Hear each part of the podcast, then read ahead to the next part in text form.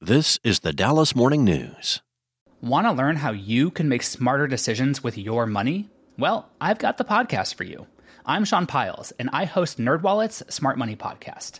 Our show features our team of nerds, personal finance experts in credit cards, banking, investing, and more.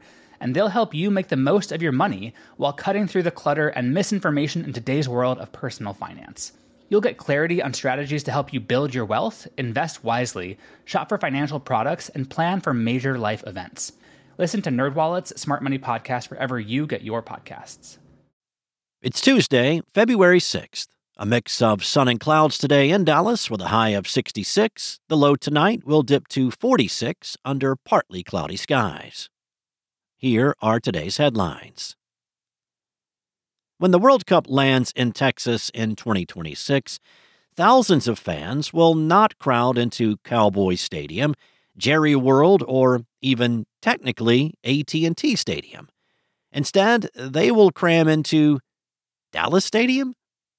Yep. During the World Cup, AT&T Stadium will be renamed Dallas Stadium to comply with FIFA regulations that prohibit corporate sponsors from representing host venues.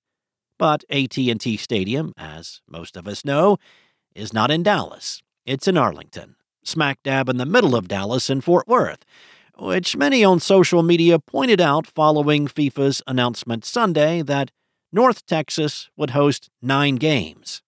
AT&T Stadium is not the only venue preparing for a name change.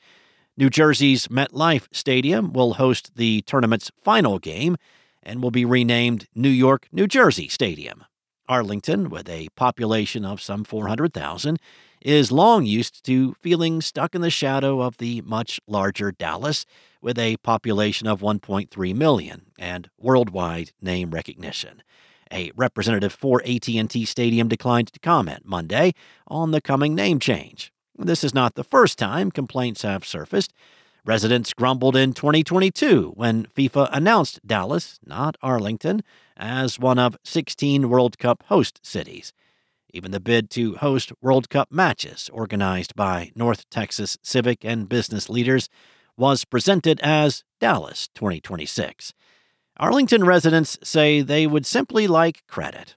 After all, Arlington taxpayers footed the bill to build AT&T Stadium and the city's residents must deal with sometimes maddening traffic as a result of the bustling entertainment district. Up next, State Highway 114 in Irving and nearby interchanges will experience nightly lane and ramp closures this week as part of the ongoing Irving Interchange Improvement Project by the Texas Department of Transportation.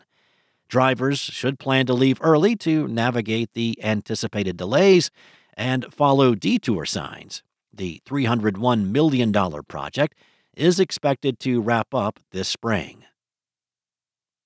In other news, a Dallas area doctor was convicted Monday of illegally prescribing powerful and highly addictive opioids without a legitimate medical purpose. Leovaris A. Mendez, co owner of Cumbre Medical Center in Garland, issued thousands of prescriptions for painkillers with no apparent regard for patient harm, according to federal authorities. Following an eight day trial, a jury found the 58 year old physician guilty of one count of conspiracy to distribute a controlled substance and six counts of unlawful distribution of a controlled substance. Mendez, who faces up to 140 years in federal prison, will be sentenced at a later date. The center co owner, 56 year old Cesar Pena Rodriguez, pleaded guilty last month to one count of conspiracy to distribute a controlled substance, just five days before trial was set to begin. According to a civil complaint filed by authorities, the two doctors issued frequent prescriptions for a dangerous and often abused cocktail of drugs called the Holy Trinity, a combination of an opioid, a short acting benzodiazepine, and a muscle relaxer. Finally, along with excitement about hosting the most games of any single site during the 2026 FIFA tournament, There is a fear among locals of a traffic Armageddon with airports, highways, and city streets overwhelmed by visitors. But Michael Morris isn't alarmed. He's been the front man in the bid to bring the World Cup to Arlington. FIFA has strict infrastructure criteria, so to even be considered for hosting an event meant having a solid transportation plan in place. AT&T Stadium seats about 80,000 fans, 105,000 standing, but Morris expects 2 to 3 times as many people to visit the area during match weeks. FIFA fan festivals and sponsored events will draw crowds and a large number of employees will be needed to serve guests. That requires careful planning. Arlington does not have a mass public transit system of its own, but significant upgrades are planned for the Trinity Railway Express CentrePort station in Fort Worth, which will offer enhanced rail service for visitors. Thanks for listening. For more on today's stories and the latest breaking news, visit dallasnews.com. Enjoy your day, and I'll be back tomorrow with more from the Dallas Morning News. Want to learn how you can make smarter decisions with your money? Well, I've got the podcast for you.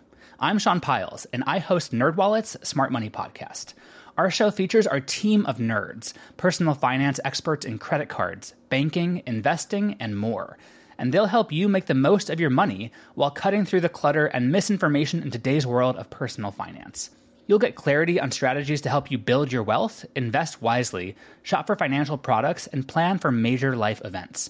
Listen to NerdWallet's Smart Money Podcast wherever you get your podcasts.